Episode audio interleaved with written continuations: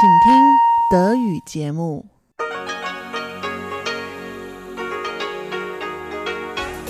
Hier ist Radio Taiwan International. Sie hören das halbstündige deutschsprachige Programm von Radio Taiwan International an diesem Samstag, den 4. Mai. Am Mikrofon begrüßt Sie Karina Rother und folgendes haben wir heute für Sie im Programm. Zuerst den Blickpunkt, da geht es heute um die 4. Mai-Bewegung, eine Kulturbewegung, die heute vor 100 Jahren in Peking ihren Anfang nahm. Danach geht's weiter mit Reise durch Taiwan. Da ist Chiu Bihoi heute im Gespräch mit mir über eine Reise nach Lüdao, die grüne Insel vor der Ostküste Taiwans. Mehr dazu gleich nach dem Blickpunkt.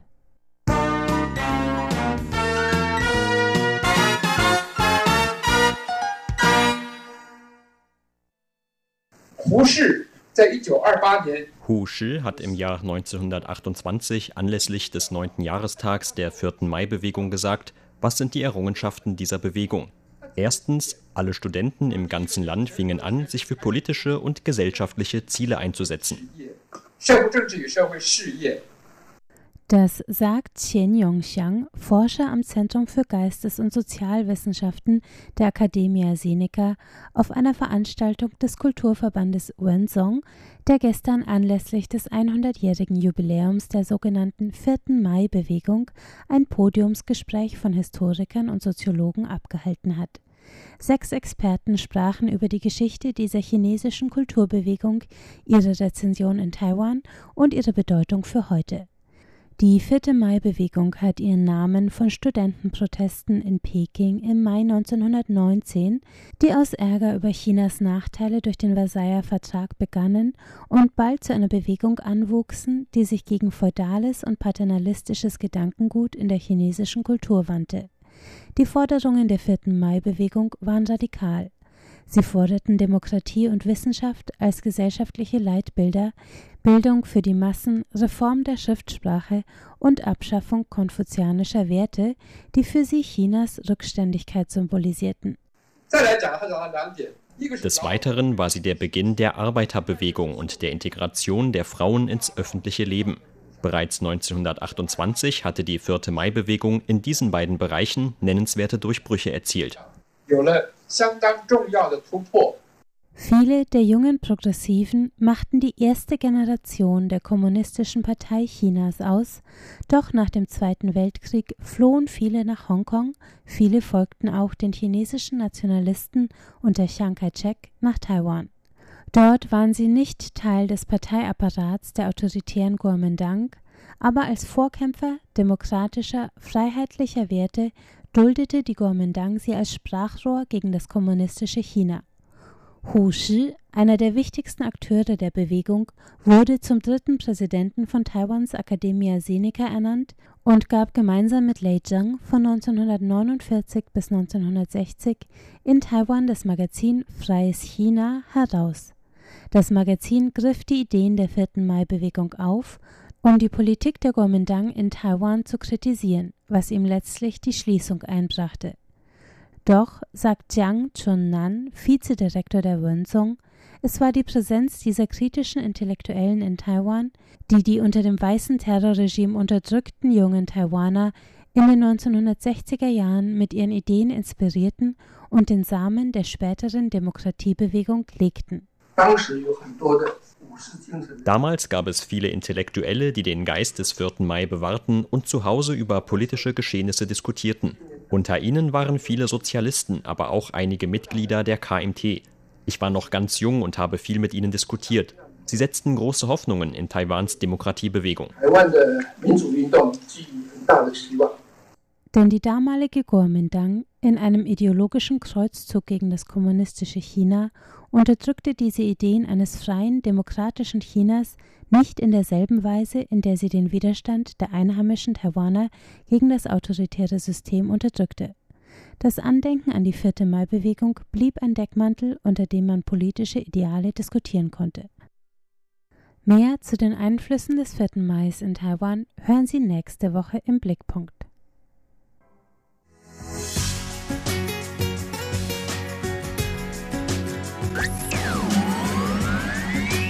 Radio Taiwan, international aus Taipeh.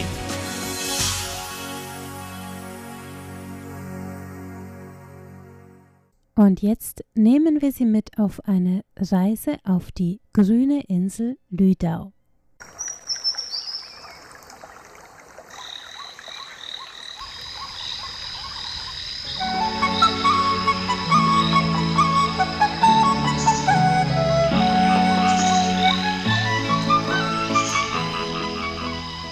Radio Taiwan International.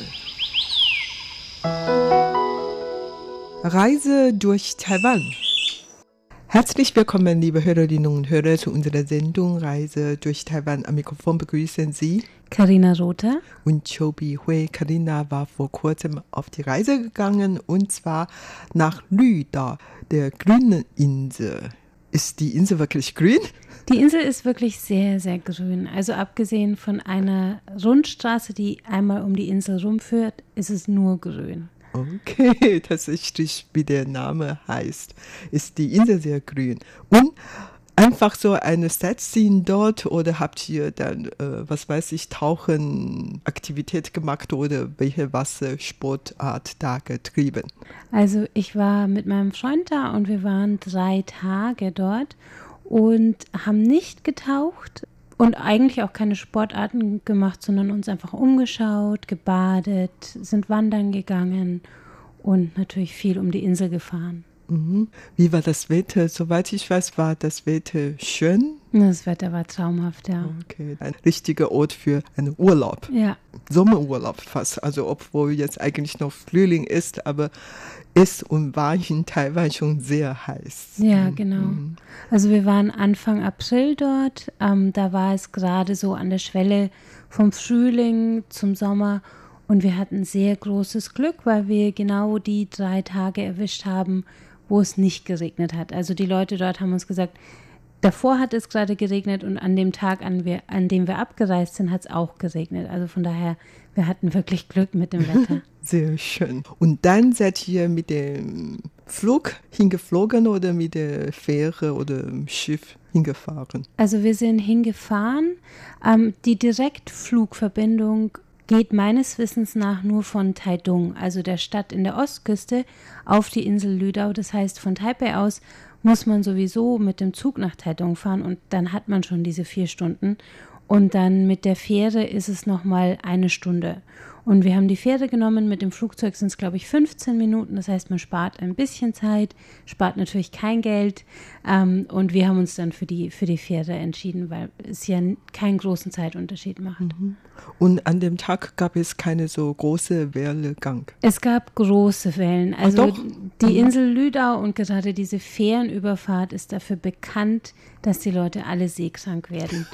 und wir hatten so Pech bei der Hinfahrt. Die Rückfahrt war gut, aber die Hinfahrt war so schlimm, dass schon die Leute auf dem Schiff vorher Ansagen gemacht haben und den Passagieren gesagt haben, hinten sitzen, nicht aufs Handy schauen, geradeaus einen Punkt fokussieren, damit ihr euch nicht übergeben müsst. Und trotzdem hat sich das halbe Schiff leider übergeben müssen. So hoch waren die Wellengänge. Oh, okay. Dieser Vorschlag hat hier gar nicht geholfen. Hat ja. leider nicht geholfen. Und habt ihr dann vorher Tablette geschlucken? Nein, Auch ich habe nicht. damit gerechnet, dass, das, dass der Seegang so hoch sein würde und dass es mir so schlecht werden würde. Also es war wirklich, wirklich sehr unangenehm, diese eine Stunde. Okay. Aber ja, also auf der Insel war alles wieder Ja. ganz gut. Es hat sich gelohnt, die Überfahrt. Und ich will auch niemandem Angst machen. Also die Rückfahrt war ruhige See, das hat ein bisschen geschaukelt, aber es ist niemandem schlecht geworden. Ich glaube, wir hatten bei der Hinfahrt wirklich Pech. Erzähl mal, was ihr dann auf der Insel alles getan, gesehen. Also wir waren in einem Hotel, das sich eigentlich auf Tauchen spezialisiert hat und wir waren die einzigen Gäste. Das heißt, niemand hat sich für uns interessiert. niemand war da, wir waren völlig für uns. Sehr schön, ne? Ja. Also das war noch keine so Hochsaison Genau. für diese Insel. Genau, es war komplette Off-Saison und man kommt in ähm, Lüdau auf der Insel in einem Hafen an und sieht dann gleich die ganzen Hotels und man sieht Reihen an Motorrollern. Und diese Motorroller werden den Touristen als Fortbewegungsmittel ähm, vermietet, weil eben nur einmal am Tag oder dreimal am Tag ein Bus um die Insel rumgeht. Und an der Menge dieser Motorroller kann man sehen, wie viele Leute da sein müssen im Sommer zur Hochsaison. Aber wir waren wirklich, neben uns waren vielleicht noch 20, 30 Touristen auf der Insel. Und wir haben uns auch einen Motorroller gemietet, einen äh, Elektroroller. Das war ganz leicht, ganz unverbindlich. Der hat 600 Quai, also keine 20 Euro gekostet am Tag. Und damit sind wir, solange der Akku gereicht hat, um diese 18 Kilometer Ringstraße um die Insel rumgefahren. 18 Kilometer, das heißt die Insel wirklich klein Sehr, sehr ist. klein, ja, genau. Da kann man jeden Tag zweimal Ja. rumrunde. Mindestens, genau. Mindestens. Ja.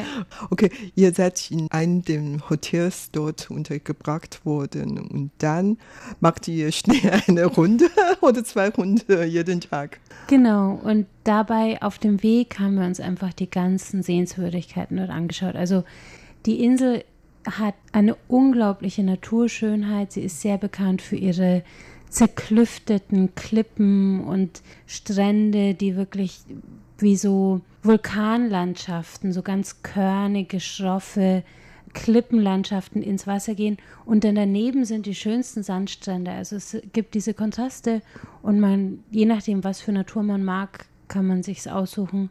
Und in der Mitte des, äh, der Insel kann man wandern gehen. Da gibt es ein paar schöne Wanderwege mit wunderschöner Sicht dann auf den Pazifik. Und es gibt ein paar Wanderwege die Küste entlang und es gibt ähm, die heißen Quellen.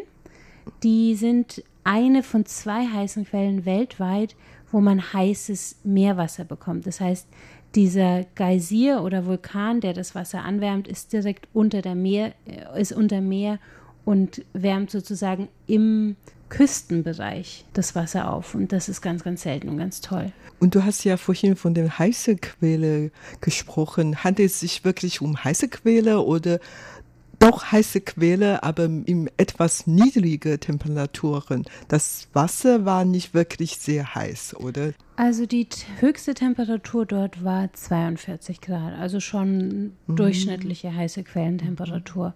Und äh, man kann leider in der Anlage nicht direkt ins Meer rein, sondern die haben Becken gebaut und in diese Becken pumpen sie das heiße Meerwasser rein.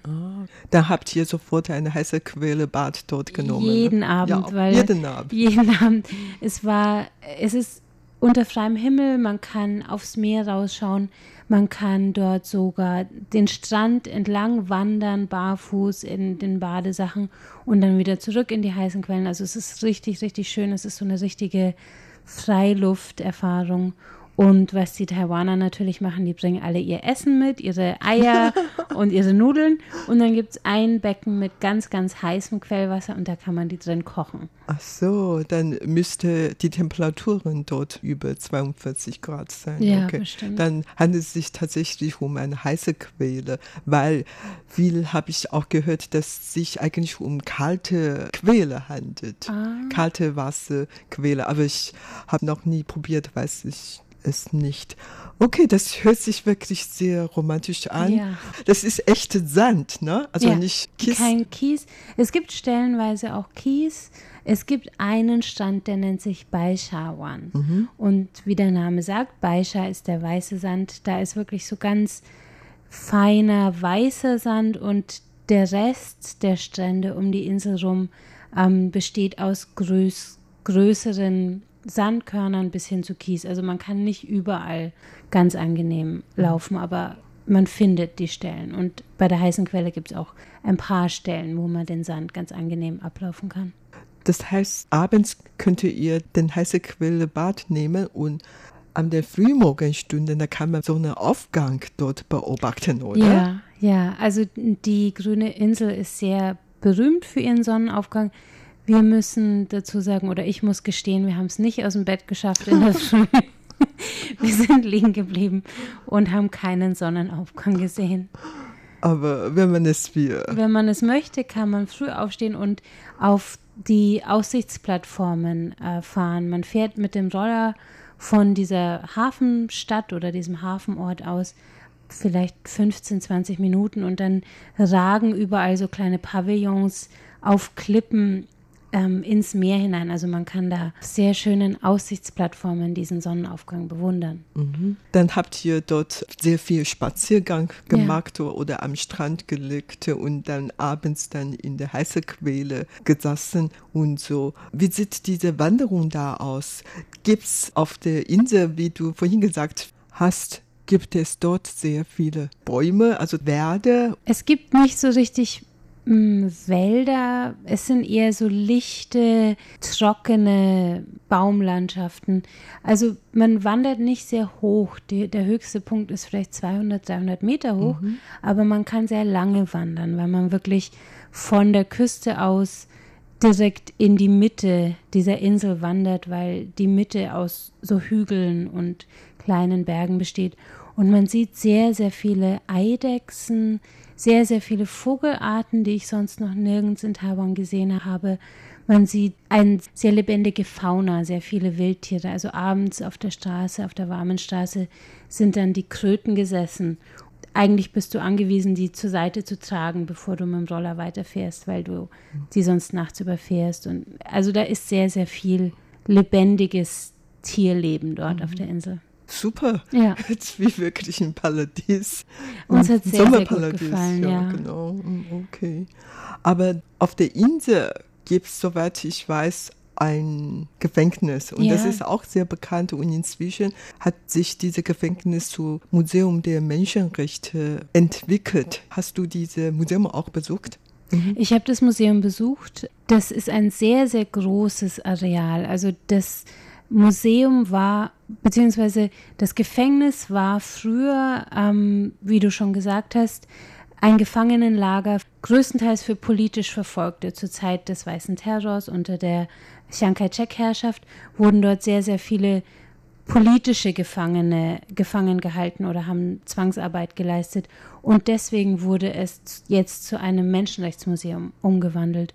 Und man kann dort in so kleinen Schaubildern ähm, sehen, wie das Areal aufgeteilt war, wie der Alltag der Arbeiter bzw. der Gefangenen dort aussah.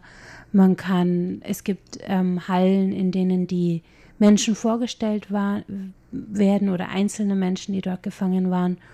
Und es ist eben dieses Gefängnis, soweit es noch erhalten ist, ist es noch im Originalzustand. Das heißt, man kann durchgehen durch diese Gefängniszellen, man kann sich das alles anschauen, wie die Leute dort gelebt haben, teilweise über Jahre auf dieser Insel, weil sie vielleicht einer politischen äh, Untergrundorganisation angehört haben oder auch nur zu einer Veranstaltung mal gegangen waren und dann dorthin verbannt worden sind. Mhm.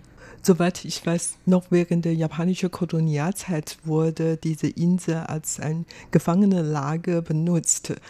Grund dafür ist, glaubt man damals, dass die Gefängnisinsassen nicht ohne weiteres ins Meer springen und dann sich entfliehen. War das so wirklich? Also du hast ja doch diese Umgebung gesehen. Konnte man, könnte man eventuell von dieser Insel wegschwimmen? Also ich glaube tatsächlich, dass äh, das niemand geschafft hätte. Wir sind ja eine Stunde schon mit der, mit der Fähre von dort äh, bis zum Festland gefahren.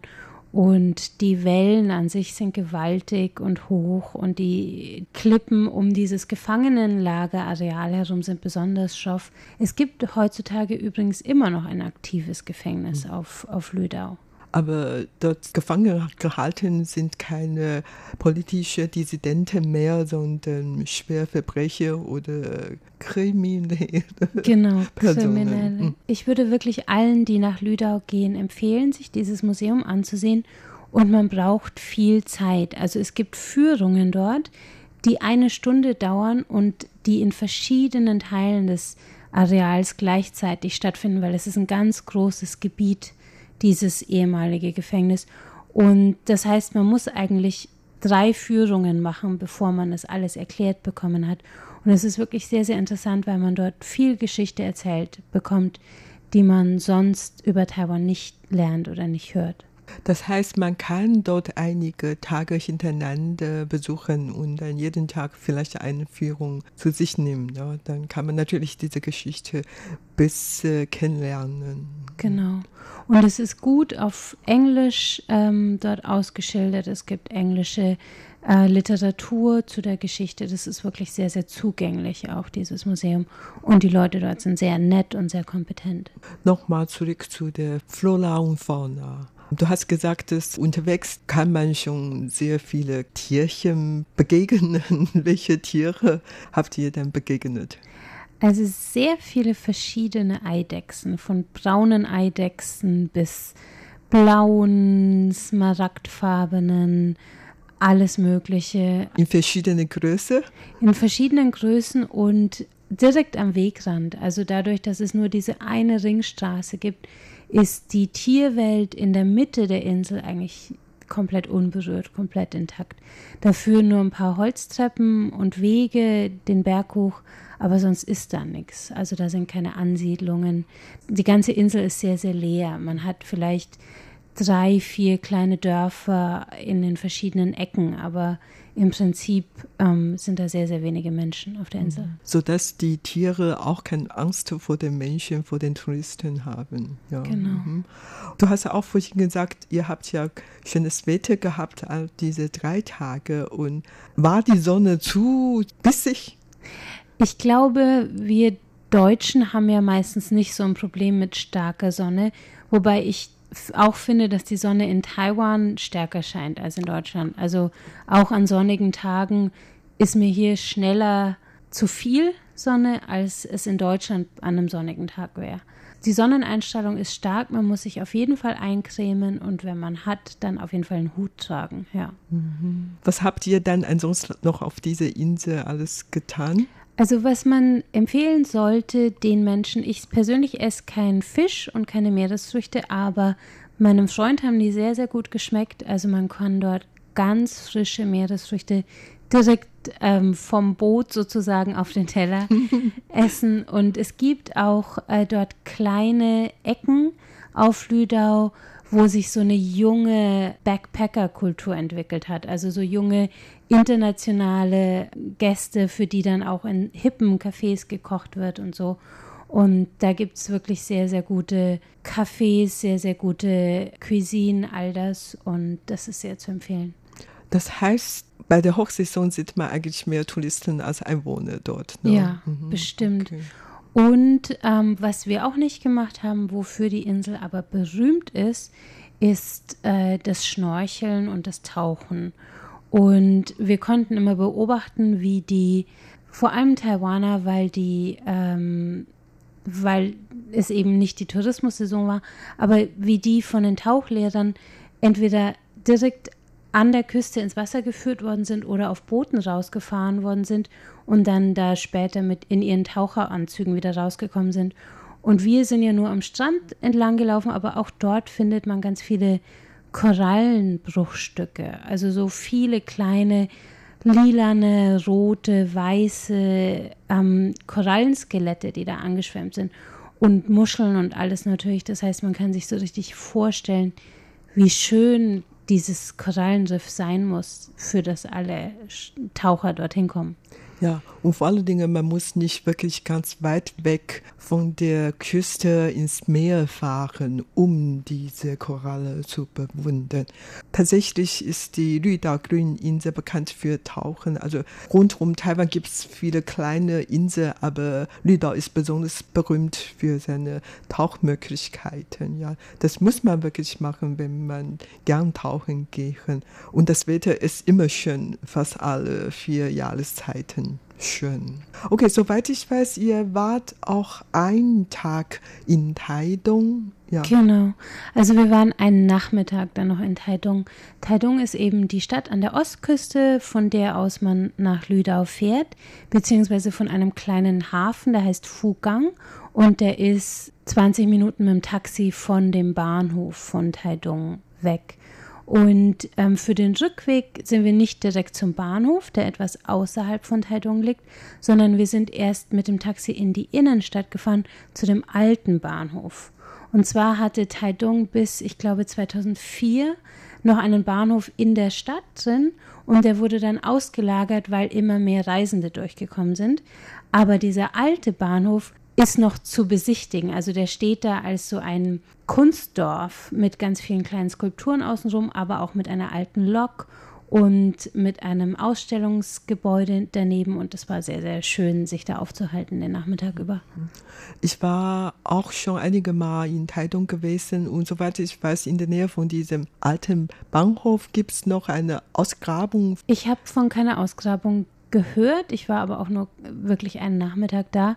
Man sitzt auf diesem Bahnhof, auf diesen Originalgleisen und sieht quasi da so die Gleisnummern und dann blickt man auf einen Tempel, der da am Hang liegt. Das heißt, es, man hat auch eine sehr, sehr schöne Sicht auf so einen Park mit Tempel und Pagode von diesem Bahnhof aus. Mhm. Also ich persönlich liebe auch sehr gern diese Stadt, weil man hat eine schöne weitere Blick auf den Ozean und das ist natürlich immer schön. Um die Stadt Taidong ist außerdem bekannt für seine heiße Quelle und da gibt es sehr viele heiße Quelle, Hotels und Restaurants oder andere Möglichkeiten. Da habt ihr da noch einmal ein heiße Quellebad gemacht. Dazu hat die Zeit leider nicht mhm. gereicht, aber ich habe auf der Zugfahrt zurück gemerkt, wie viele schöne Orte es dort gibt und wie viel man da besuchen kann, weil wir kennen irgendwie alle die Strecke bis Hualien, das ist so in der Mitte der Westküste und danach kommen noch ganz viele kleine Orte, wo die Landschaft immer schöner und immer grüner und immer weitläufiger wird und es ist so unbekannt für uns Taipeier, die im Norden der Insel die ganze Zeit sind. Und da, als ich da im Zug saß und es draußen geregnet hat und ich auf diese leuchtend grüne Landschaft äh, geschaut habe, habe ich mir gedacht, da muss man echt viel öfter hinfahren und diese ganzen kleinen Orte besuchen. Obwohl Taiwan eigentlich klein ist, aber es gibt ja wirklich sehr viel zu anbieten. Also es gibt hier zu sehen, nicht nur das Stadtleben hier in der Stadt Taipei, da kann man eigentlich auch auf dem Land oder an der Küste viele schöne Wanderungen, Reise machen. Und Taidong ist eigentlich auch bekannt für seine Fahrradtourismus. Also man kann wirklich ich mit dem Fahrrad von Taidong an der Ostküste vorwärts Richtung Taipei fahren. Das ist immer schön. Ja, das hatte ich vor langer Zeit mal gemacht, aber man fährt da ja meistens direkt an der Küste entlang. Da, wo der Zug geht, also inländisch, gibt es ja nochmal so ein Tal. Also die, das Interessante an der Ostküste ist, da sind die Berge, dann kommt das Tal und dann kommen nochmal so eine Hügelfront, bevor man zur Küste kommt. Und dieses Tal, das nennt sich East Drift Valley und das ist landschaftlich so schön und eine ganz andere Seite von Taiwan, als man im Norden und an der Westküste gewohnt ist.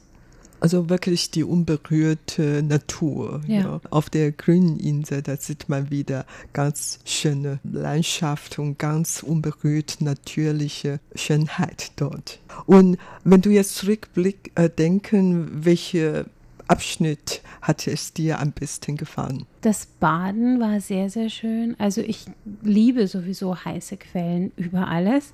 Und dann, wenn es noch draußen an äh, der frischen Luft ist und man auch noch diesen tollen Blick aufs Meer hat und nicht arbeiten muss und alle Zeit, alle Zeit der Welt hat. Und es ist einfach so entspannt, es war so entspannt auf dieser Insel, weil dadurch, dass man auch noch mal weg von Taiwan ist, ist man in dieser kleinen Blase von schöner Natur und äh, Rollerfahren und Baden und es war wirklich, alles war schön, weil es einfach so ruhig dort war und so schön. Ja. Zu der Zeit gab es sowieso nicht so viele Touristen. Das genau. war natürlich noch sehr schön dazu. Ja, vielen Dank für deine Reiseberichte für heute. Das war's, liebe Hörerinnen und Hörer, unsere Sendung Reise durch Taiwan für heute. Vielen Dank für das Zuhören. Am Mikrofon waren Karina Rother und Chobi Hui. Damit sind wir am Ende der heutigen deutschsprachigen Sendung von Radio Taiwan International an diesem Samstag, den 4. Mai. Das Gehörte finden Sie wie immer auf unserer Website unter www.de.rti.org.tv und auf Facebook sind wir unter Radio Taiwan International Deutsch vertreten. Am Mikrofon verabschiedet sich von Ihnen Karina Rother. Tschüss, bis zum nächsten Mal.